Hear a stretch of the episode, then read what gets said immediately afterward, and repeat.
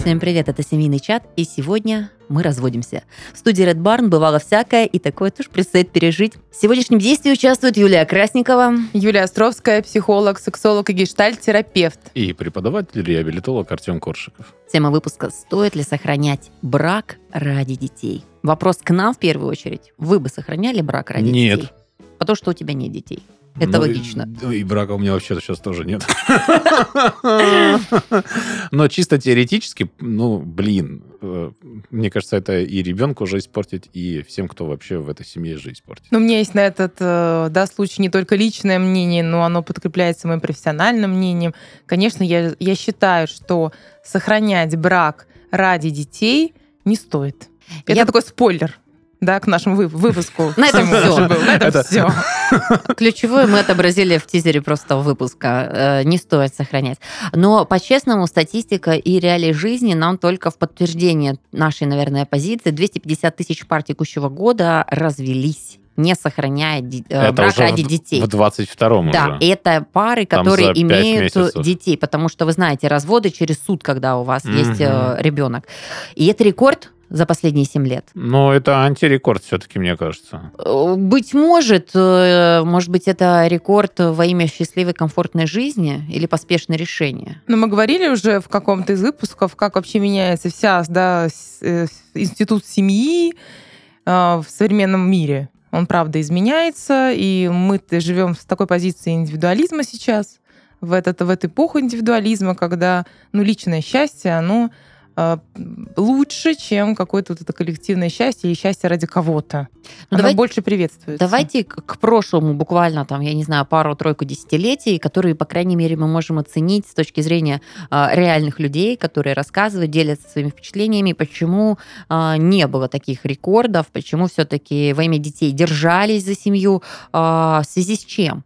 Буквально вот сейчас обсуждая эту тему, мы понимаем, что сильно поменялось вообще, вот Юля говорит, и институт брака поменялся, и возможности заработка поменялись, потому что тоже раньше женщинам было тяжело Позиция брать. женщины в обществе меняется. Это одно из ключевых э, мест в этой истории. Вот и я говорил, что феминизм это зло. Нет, феминизм это не зло. И поэтому нас двое, а ты один. Это, современные реалии, которые влияют на разные процессы социальные, и в том числе на семью, и на брак, и на устройство женщины вообще в этом мире. А что И на сейчас? детей, Юль, ты- безусловно. Юль, ты работаешь с людьми, ты встречаешься наверняка с э, ситуациями, которые задают себе эти вопросы. Чем э, сейчас женщины ну, руководствуются, разводясь? Правда ли ради детей готовы идти на сохранение брака, на работу над этим браком? И насколько это вообще, ну, я не знаю, продуктивно, что ли? Женщины, правда, готовы сохранять брак ради детей, это я точно знаю. И эта мотивация к э, сохранению брака, она может быть сейчас одной из ведущих, а иногда она единственная. То есть я хочу сохранить брак только ради детей. Она для меня, эта формулировка, ну, немножечко странная и такая, ну, корявая, потому что, видимо, женщины не совсем понимают, что это значит, да, сохранить брак как будто бы ради детей. И я знаю уже высказывания многих взрослых детей, которые говорили, говорят о том, что я, мне жаль, что родители не развелись. Я Мгм. хотел, чтобы родители развелись. Мне невыносимо было так жить. Вот, Я вот. обвиняю свою маму, что она не ушла. Я обвиняю своего отца, что там он не ушел из семьи. И такие высказывания тоже, их много, правда, друзья. Мне кажется, когда люди хотят сохранить брак во имя детей, ради детей, это не про заботу о детях. Все-таки ребенок должен расти в, комфортной, психологически комфортной обстановке. Такой, в благоприятной атмосфере. А когда вы там через силу, скрипя зубами, там сжав кулаки, сохраняете брак только для того, чтобы ребенок что? Ну, Я могу тебе сказать, что я э, ну, знаю, как это устроено. А, Это все упирается в, в участие отца в жизни детей. И многие женщины ну, смело говорят, что я знаю, если сейчас я разведусь, то отца у моих детей не будет. И что? Потому что он не Почему? будет участвовать в их жизни. То Почему? есть- Да откуда? Кто знает? Как? Слушай, ну это, Ну, говоря- это говорят же- Человеку в голову влезть можешь как? Слушай, это говорят те женщины, которые, наверное, как-то прожили с этими мужчинами, они понимают, о чем они говорят. Они знают, единственный способ, чтобы у моего ребенка был отец, Так, ну, участвующего в его жизни. Это оставаться рядом с этим человеком. Вопрос, что хуже, э, хреновый отец или его отсутствие? Я не говорю, что хуже. Я говорю о том, чем э, объективно руководствуются эти женщины. Вот я тоже хочу стать на защиту э, именно женщин и понимание, чем они руководствуются, да, допустим, моя подруга вот прям у нее слезы были на глазах, когда она видела, допустим, приводя ребенка в садик, что э, других детей встречает папа, например. И ей больно, что вот, а у нее у ребенка нету. А это, это чья боль?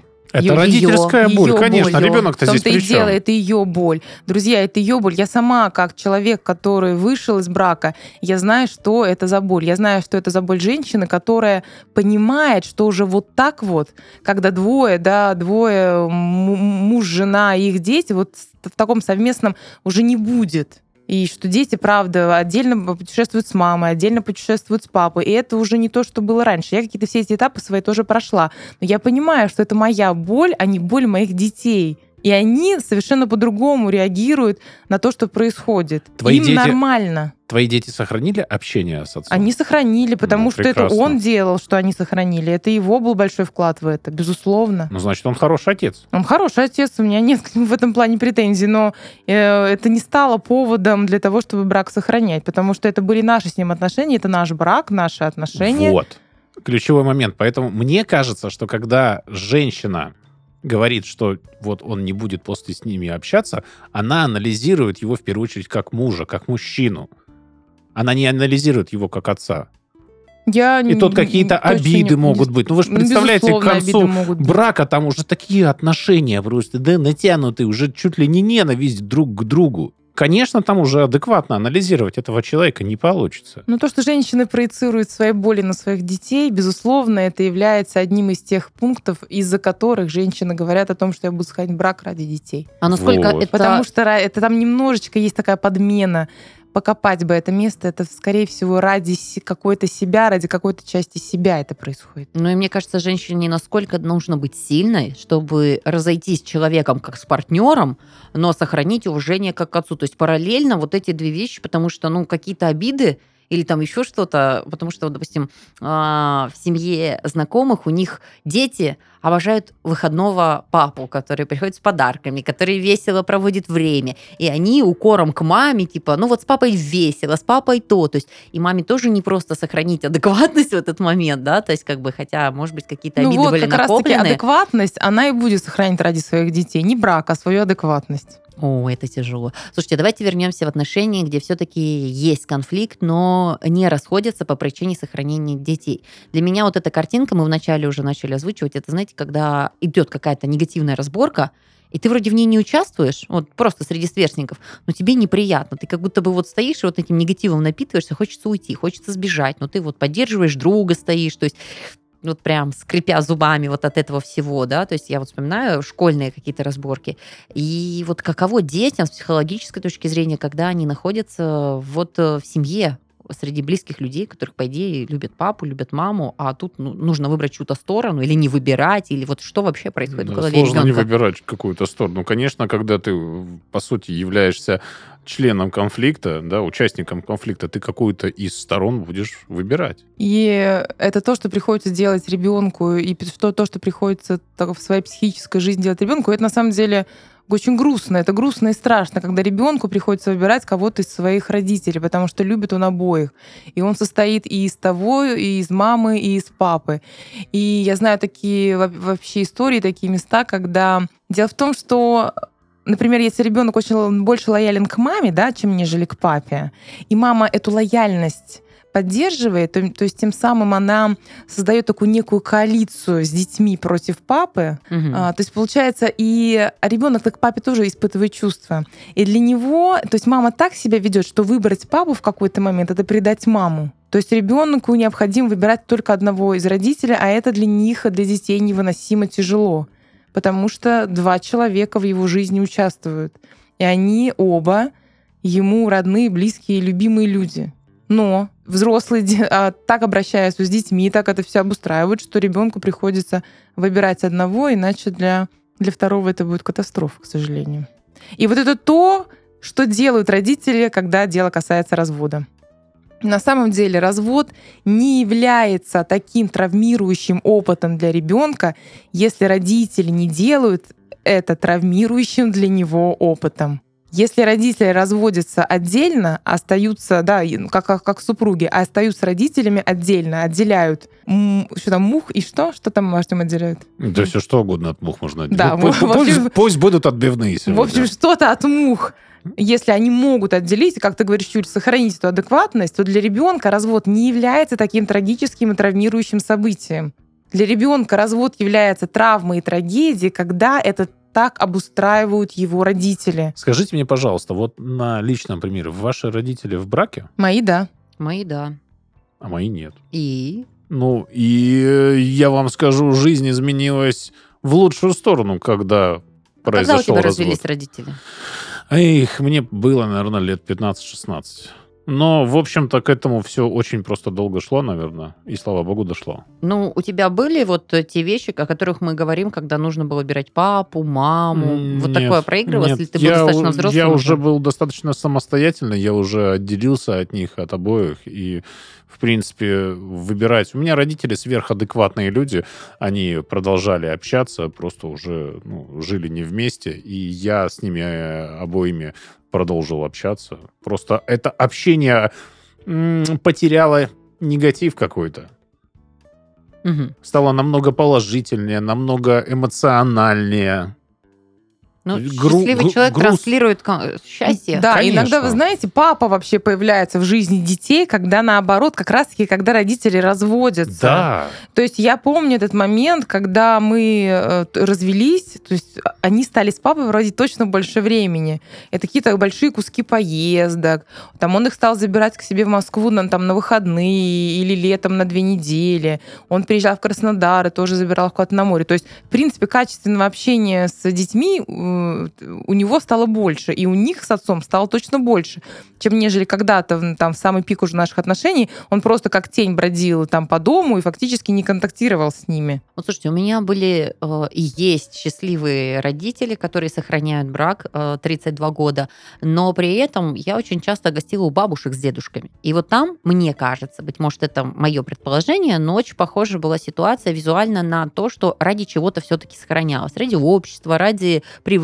Не знаю, потому что не ходили они к психологам, и с нами особо не делились эмоциями, но я прекрасно и четко помню, то есть у меня была любимая бабуля, которая мной занималась, и дедушка. Вот он очень хороший, очень умный, образованный человек, но э, мои воспоминания с детства, я его терпеть не могла, потому что он обижал бабушку. Прям в сердцах я так хотела, чтобы у нее был другой дедушка. Причем дедушка родителей э, папы, чтобы сюда пришел. Вот. А этот вредный дедушка, который обижает бабушку, ушел к другой. То есть как бы очень хотела сделать счастливым человека, которого ты любишь. И возвращаясь к тому, что ты всегда выбираешь сторону, мне кажется, это такие не детские игры, которые ну, не должны быть в, ре- в сознании ребенка, когда ему там 6-7 лет. Зачем? Точно не Мечтая о сладостях, о куколках, думая о своих каких-то вещах, нежели разбираясь, а, кто плохой, кто хороший, тем более, если члены твоей семьи. И вот, ну, это тяжело, это очень эмоционально воспринимается, потому что близкие для тебя люди в таком возрасте, это, ну, такой ценнейший, э, вот, ну, вообще ценнейшая составляющая, которую хочется беречь, и зачем это все? Да, ну на самом деле, не хотя этого доподлинно, да, родители умудряются втягивать детей в, в то, что между ними происходит. А и детей не особенно скрыть, во они время это развода. Так, так еще и э, дети не только видят, э, родители еще их как-то втягивают. Это правда. А знаешь, даже элементарно, ты просто скажешь привет, и по интонации голоса ты уже поймешь, рад ты этому человеку, не рад, какой-то комментарий, что он там сделал не так, или какое-то вот замечание, что он не так дверь закрыл. Человек, с которым ты находишься, но которого ты не любишь, он же тебя раздражает. Особенно сильно, когда ты живешь вот на одной жилплощади. Он же просто вымораживает, мне кажется, каждая деталь того, что происходит. Там даже не столь критичные какие-то события. Ну, я такие позитивный опыт беру никогда, избивание, еще какие-то вещи, когда ну просто он тебя бесит. И ты ходишь злой, вот с такой миной недовольной, да. То есть, ну, мне кажется, не считать, не проникнуться этой, этой атмосферой невозможно. Да, а дети могут много не понимать, но они много чувствуют при этом. Они очень чувствительные натуры. Они Да. вот этот вот фон токсичный, скажем так, они очень хорошо вылавливают. И интересно, что маленькие дети, они, когда живут в такой обстановке, они очень много винят себя.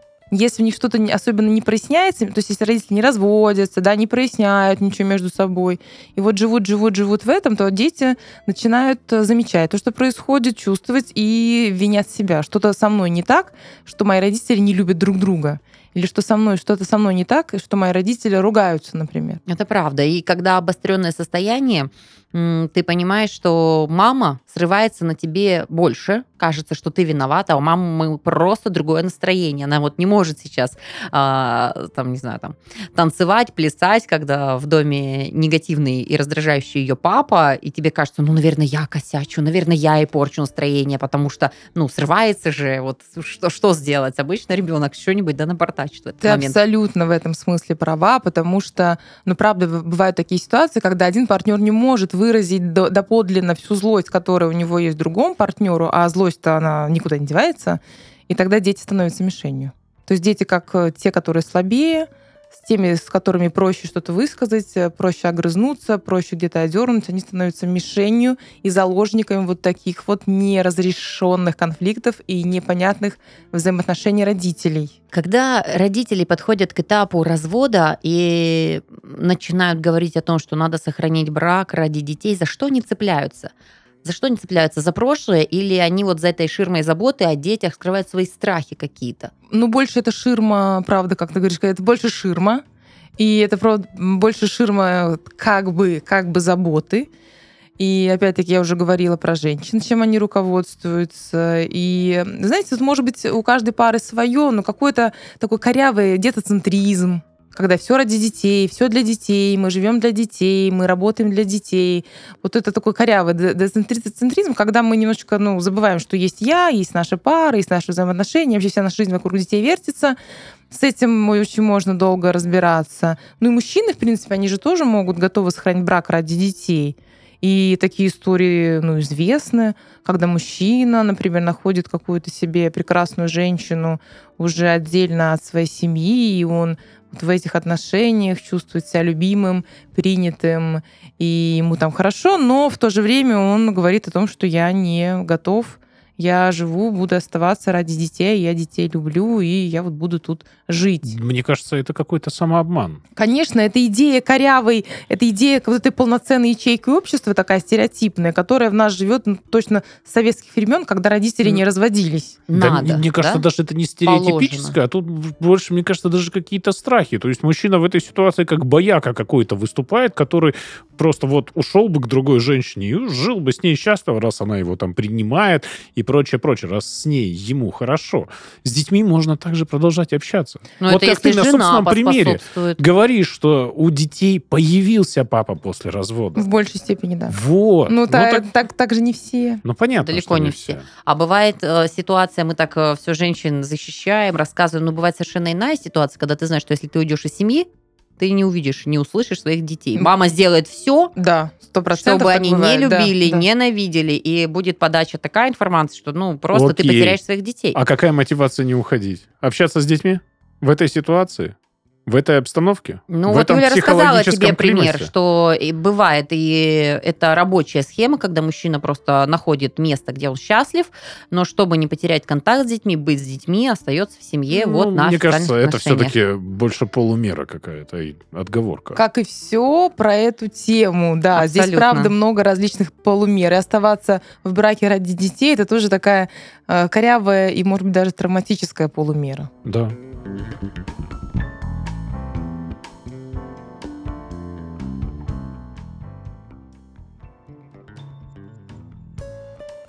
В интернете можно столкнуться со многими опасностями, поэтому важно помнить о том, что всегда можно себя от них оградить, если вовремя заметить красные флаги. Не только дети, но и взрослые часто попадаются на удочку мошенников в социальных сетях. Все дело в том, что мы убеждены, будто в интернете любые данные в безопасности, вне зависимости от того, что мы о себе пишем. Конечно, в социальных сетях лучше всего написать реальное имя и фамилию, чтобы друзья и коллеги смогли вас найти. Но есть и те данные, которые лучше хранить в безопасном расстоянии от интернета. Например, мы не рекомендуем писать полную дату рождения, а также указывать все школы, вузы и места работы там, где злоумышленник сможет это увидеть. Не стоит вводить данные банковских карт или информацию о том, каким банком вы пользуетесь чаще всего, так как это может привести к фишинговым рассылкам и звонкам от мошенников. О том, что оставлять паспортные данные на незащищенных ресурсах не может быть и речи.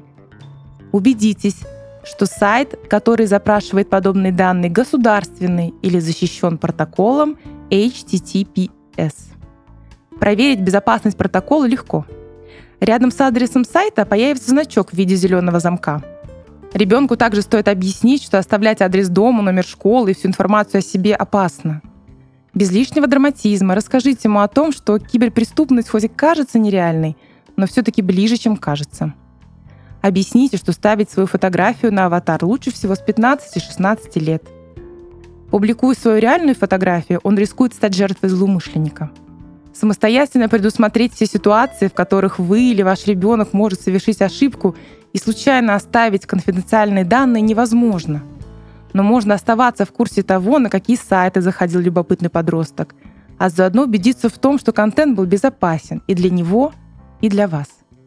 Помимо бесед о важности безопасности в сети, можно воспользоваться услугами специальных приложений, которые помогут отследить просматриваемые страницы, историю поиска или транслируют экран смартфона. AllTracker может все из перечисленного. Спонсор этого сезона AllTracker.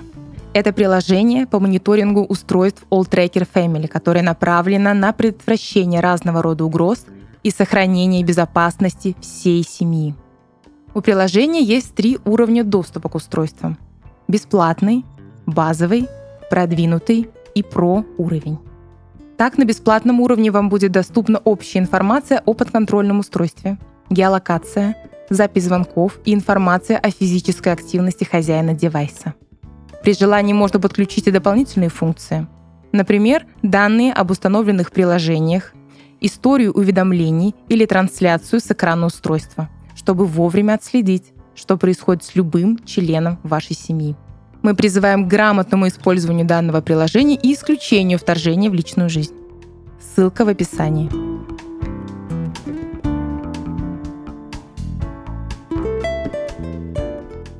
А что происходит со здоровьем? Вот э, что происходит с человеком, который вот ради каких-то пусть э, своих установок, принципов и жизнеутверждающих факторов решает, я вот буду жить в таком состоянии. На физическом состоянии как это сказывается, когда ты подавляешь все это? Ну, на физическом состоянии это сказывается так же, как и стресс, так же, как и депрессия. Ну, там ну, очень много напряжения, которое приходится выдерживать. Это нужно, э, Артем, ну, что, такое, что такое постоянное напряжение в теле? Напряжение в челюсти, да, например, если это там Конечно. невыраженная злость, напряжение в спине, да, напряжение в руках. спазмы. Конечно. То есть так или иначе это будет соматизироваться, то есть психические переживания, они будут соматизироваться, это не знаю, можно до уг... каких угодно болезней дорасти. Да. У нас есть и психосоматическая семерка, куда входят язвы, там дерматит и еще что-то. У нас есть э, не, как невротические различные Конечно, нарушения. Там очень, очень разнообразная карта, куда можно съездить по этому билету. Я остаюсь жить ради детей. Ну, кстати, одна из причин, почему все-таки стоит развестись, еще отмечено, что лучше спокойные отношения, нежели агрессия, ненависть в паре. Это, по-моему, ну, адекватность, то, что мы с вами проговорили, что э, уважать, самодостаточными быть и так далее намного комфортнее, безопаснее, чем то, что говорится, вот там ребенок растет без отца или там не в полноценной семье.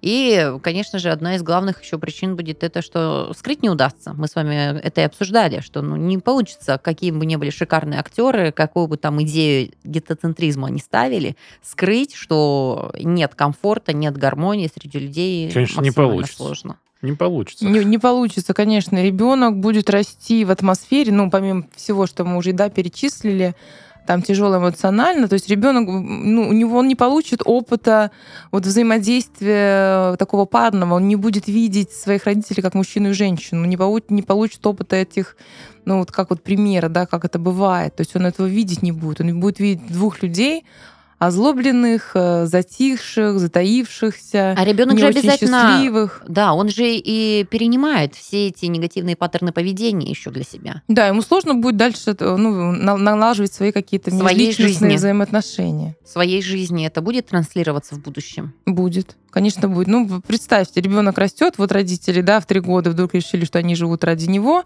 и как-то шатко вяло живут, поживают, и друг к другу не подходят, не взаимодействуют, молчат. Ну, я не знаю, как они уж там придумают себе это сожительство. Ну, может быть, там периодически едят вместе, или там холодильник делят, не знаю. Но он никогда не будет видеть, что мама и папа — это пара. И самое ключевое, оценят ли дети эту жертву в конце своей, в конце всей этой истории, когда станут взрослыми? Да, конечно, нет. Ну, во-первых, это жертва, да, как мы уже обсудили, это жертва не ради ребенка. И ребенок, когда вырастет, он это поймет, он это почувствует.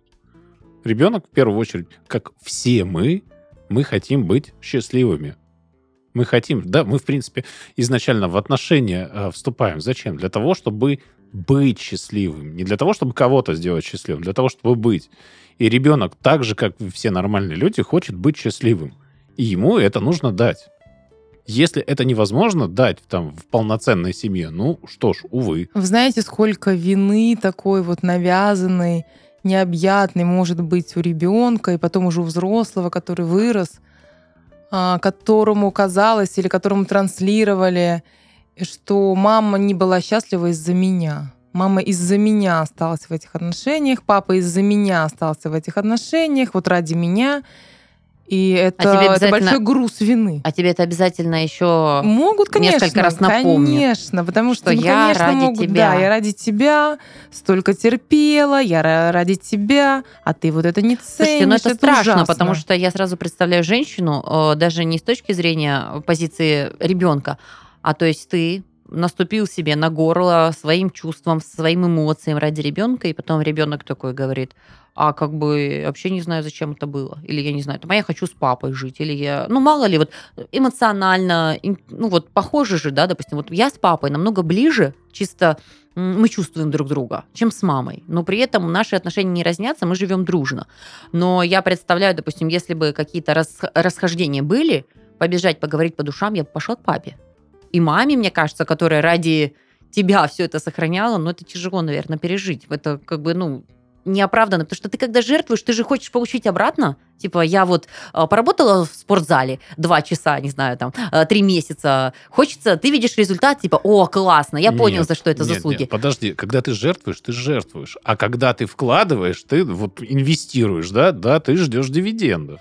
Поэтому давайте разделять эти два Ты понятия. думаешь, не обидно, когда ты вот э, прожил не свою счастливую жизнь и не попытался сделать ее иначе, и обратной связи нету. Тебе ребенок не говорит, мамочка, вообще Знаете- такое счастье, что ты так поступила. Я теперь вообще просто самый счастливый в жизни человек. И моя жизнь теперь совершенно иначе выстроена, нежели если бы мы жили без папы. Не зря говорят, что жертва это тот же садист, только с другими инструментами. Мгм. Ну так вот, да? Да, Ну, кстати, да, да, конечно же, э, жертва же что-то жертвует, мне не надо, а она мне жертвует, а потом это может э, таким вообще аукнуться обвинением и стыжением и что угодно, и, под- и с запросами на, на обратную жертву. А я как бы не просила.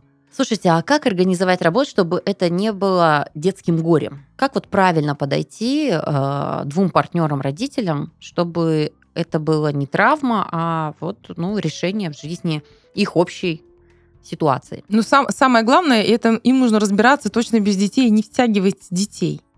А если они уже ну, пришли к этому выводу, да, пришли к этому решению, им нужно будет вместе поговорить об этом с ребенком. То есть не мама приходит и говорит, Мгм. что мы разводимся, не папа. Это абсолютно, это их совместное решение. Мы пришли, мы так решили. Я не знаю, какие слова родители подберут. Наверное, будет все зависеть от, от возраста, правда, ребенка. Это должно быть все в такой спокойной обстановке проходить, как решение, как принятие решения. Но не просто родители точно должны уже решить, прежде чем говорить об этом с ребенком, потому что я знаю такие случаи. И, честно говоря, в моем опыте, в детском был такой случай, когда мама а, в сердцах, вот как-то что-то у них был с папой конфликт, она забегает и говорит, что мы с вашим отцом э, разводимся. Вот это как раз-таки пример втягивания детей в этот процесс. Вот он, он, вот он такой живой, и я думаю, что многим будет понятный. То есть вы сначала принимаете решение отдельно а, от ребенка точно, абсолютно спокойно, безэмоционально. Это может быть не сегодня, не завтра, и даже год, да, и может быть и год, и сколько-то. Но если оно уже точно и понятное, нужно будет разговаривать с детьми вдвоем, обязательно вдвоем. Оба супруга это делают. А можно ли ставить выбор ребенку, с кем ты останешься? Нет, конечно. Ни в коем случае нельзя делать, ставить выбор ребенку, с кем ты останешься. Э, Почему? Ну, как ты это можешь себе представить? Ну как? Как, ты вот хочешь... э, при- прих- приходят к детям родители, говорят, вот знаете, как бы, ну вот мы приняли решение дальше жить раздельно. Ну, смотря Вот. сколько лет ребенку, опять-таки. У нас даже есть в законе прописан какой-то- пункт, что я не помню, после какого возраста, 11 или 12 лет ребенку предлагается выбор, в принципе. Вот, да, я же об этом выборе и говорю. Потому что, ну, каждый может быть ближе к тому или иному родителю, и ему с ним и захочется остаться. Ну, наверное, тогда дело все в возрасте ребенка, но как-то выбирать родителей, не так, знаешь, сразу будто бы корежит Ну, но сама по идее- формулировка. По идее, правда же он с кем-то одним останется жить? Ну, конечно. Ну, у нас, у нас в стране сам, с, ма- с матерью. Ну, да, закон на стороне мамы, У конечно нас же. с матерью остаются Но а дети. вот если вот я в- с точки зрения психологической э, правильной тактики, то есть ребенок выбирает или ребенку по факту говорят, с кем он останется жить? Да, от возраста, конечно. От зависит. возраста зависит. Не- конечно. То есть, если есть это- определенный возраст, когда он просто не способен еще правильно выбирать. Ну а когда он способен, он должен выбрать сам. Да. ну, может выбрать сам. Опять-таки, много зависит от того, как отношения в семье складываются. Может быть, правда, и какое-то есть разделение. Знаешь, как ты говоришь, с папой была ближе, например. Я знаю такие семьи, где папа много времени в- там в семье проводит. И детям, ну, они, ну, как-то правда ближе к папе. Сейчас немножечко в этом плане, да, роли. Ну, Да. есть семьи, где уже меняется. Гендерный бардак. Как говорит Артем, гендерный бардак, а я называю, ну, чем-то таким более гармоничным. Когда 100 на 100, 100 папа вкладывает, 100 мама вкладывает. Десять лет назад я работала а, с ребенком, который остался с папой. А, Очень хорошая обеспеченная семья, но вот у них был выбор, что ребенок остается с папой. А, Папа занимается воспитанием, образованием, всем. А мама у них вот карьери- карьеристка. Вот она путешествует, очень много в командировках. И это прям необычно очень было, раз. А второе, я видела, как в адрес мамы вроде бы все хорошо, мама видится, с мамой на связи, но я даже при ребенке видела, что проговаривалось, ну, у нас мамы, там, ну, вот, то есть пренебрежительное отношение. То есть, хотя вроде бы все тактично. И тут как бы, не знаю, прям прям мне было тяжело представить, что мама э, прям отходит на второй план существенно. То есть у них своя мужская коалиция, и вот ну, такая практика была. Ну и тогда здесь, наверное, нужно сказать о том, что нельзя ребенку говорить, нельзя негативно отзываться о своем бывшем супруге ребенку, друзья. Не надо говорить, что папа плохой, мама. Ну это ни в коем случае делать, делать это нельзя. очень тяжело, Только когда с тебе ну, как-то только, да, все-таки с добром. И очень тяжело. вот этот вот человек, которому вы это говорите, этот человечек, это очень родной человек, ну, тому, с кем вы сейчас в конфликте или в разводе. Они, ну, то, тоже, тоже близкие, они ро- родные, близкие, не знаю, любимые люди, ну, по- по-всякому. Но Да мне кажется, когда человек, неважно, папа или мама, говорит это ребенку, он думает вообще в первую очередь только о себе. Он о ребенке вообще не думает. Вот. А ради детей, слушай, когда мы говорим, что оставаться в браке ради детей, я говорю, что ради детей нужно взять свою адекватность вообще, не знаю, в свои кулачки и держаться за нее. Вот это Да. будет ради детей, а не в браке оставаться ради Конечно, детей. детей, вообще взаимоотношения между двумя людьми это взаимоотношения между двумя, блин, людьми. Зачем третьего, тем более ребенка? Потому что это удобно. Чья психика еще не до конца сформирована, зачем на эту психику влиять? Вообще его зачем в отношения эти втягивать? Потому что это просто. это Слушай, просто. блин, ну не знаю. Это просто сделать. Да, это просто это- доставить этим, этим просто доставить боль другому человеку. Э, Этим просто, просто поломать психику ребенка. Слушай, об этом правда, ну, редко задумываются или задумываются потом. Это очень такой Ты эмоциональный... еще не знаешь, как это прилетит Эмоциональный процесс. Спасибо. Нет, ну правда, То есть по-любому прилетит, ты считаешь? Ну, когда ребенка манипулируют, и ребенок растет в этой обстановке, мне кажется, прилетит не в тебе конкретно, а, возможно, ты увидишь на ребенке какие-то побочки, которые повлияли на формирование его личности в тот момент. Но ты увидишь там в 16-18 лет, ты думаешь, а что такое? Почему у тебя проблемы в отношениях? Почему проблемы, может, там, не знаю, в выборе партнера, еще что-то? У него такие флешбеки просто с детства, да, например, которые, ну, действительно повлияют. Может, какая-то неуверенность, какая-то скованность. Ну, мне кажется, там начнешь копать, много чего можно найти.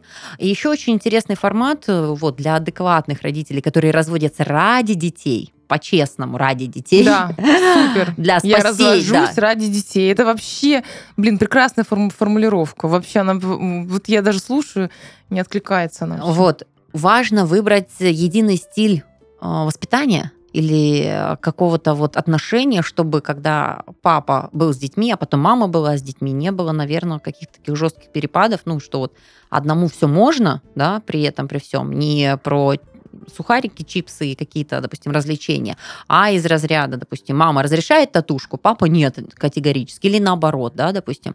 Вот эти важные вещи согласовывать в работе Ну, со своим партнером. Конечно, это важно согласовывать, потому что я уже повторяю об этом подкасте не один раз. Друзья, мы заканчиваем с той, с той частью, которая называется супружество.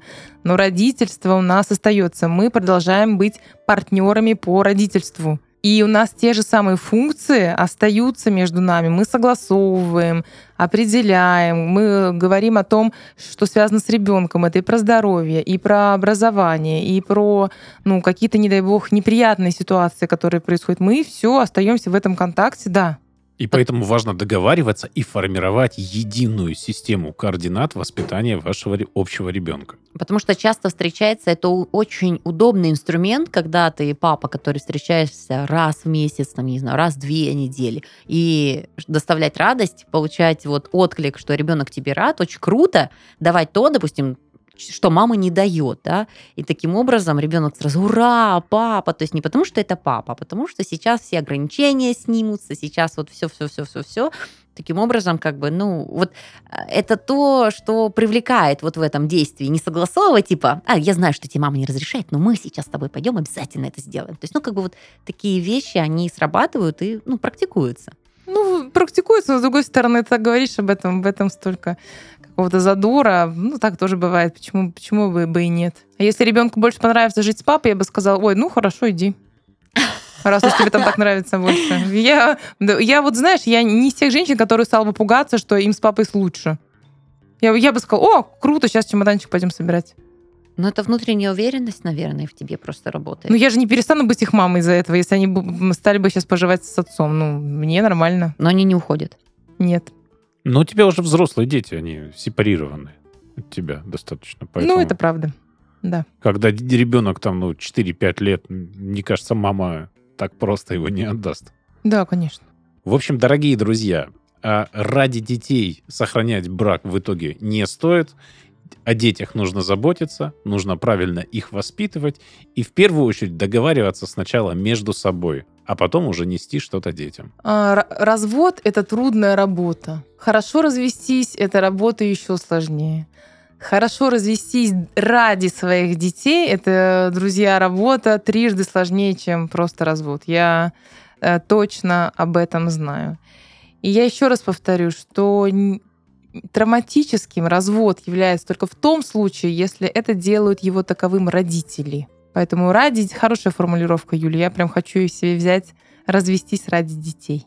А я бы даже сказала, что когда это лежит в основе да, развода ради детей, то, вероятно, и нет повода задумываться дальше. Если ты хочешь сохранить гармонию, не невротика, манипулятора, который будет учиться работать на два фронта, а может быть перенимать как сердобольный боль мамы или страдания папы, и ты понимаешь, что ты хочешь счастья своему ребенку, и это единственный путь к этому счастью, тогда, вероятно, нет смысла дальше собирать все факторы, которые влияют на атмосферу, на еще какие-то внутренние составляющие. Но я больше чем уверена, и наблюдательность за парами моего окружения говорит только об одном. Это сильные, уверенные, очень самодостаточные люди, которые могут позво- позволить себе, как ты сказала, правильно развестись, подготовить к этому ребенка по-взрослому, не на эмоциях, сыночка, собирай чемодан, мы уходим от этого мужчины, да, а когда ты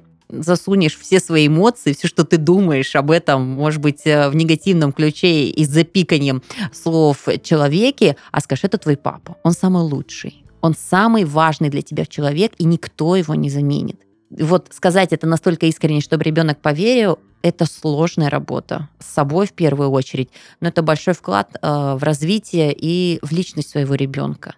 Сильный ребенок, уверенный ребенок – это тот, который есть любящий папа и любящая мама.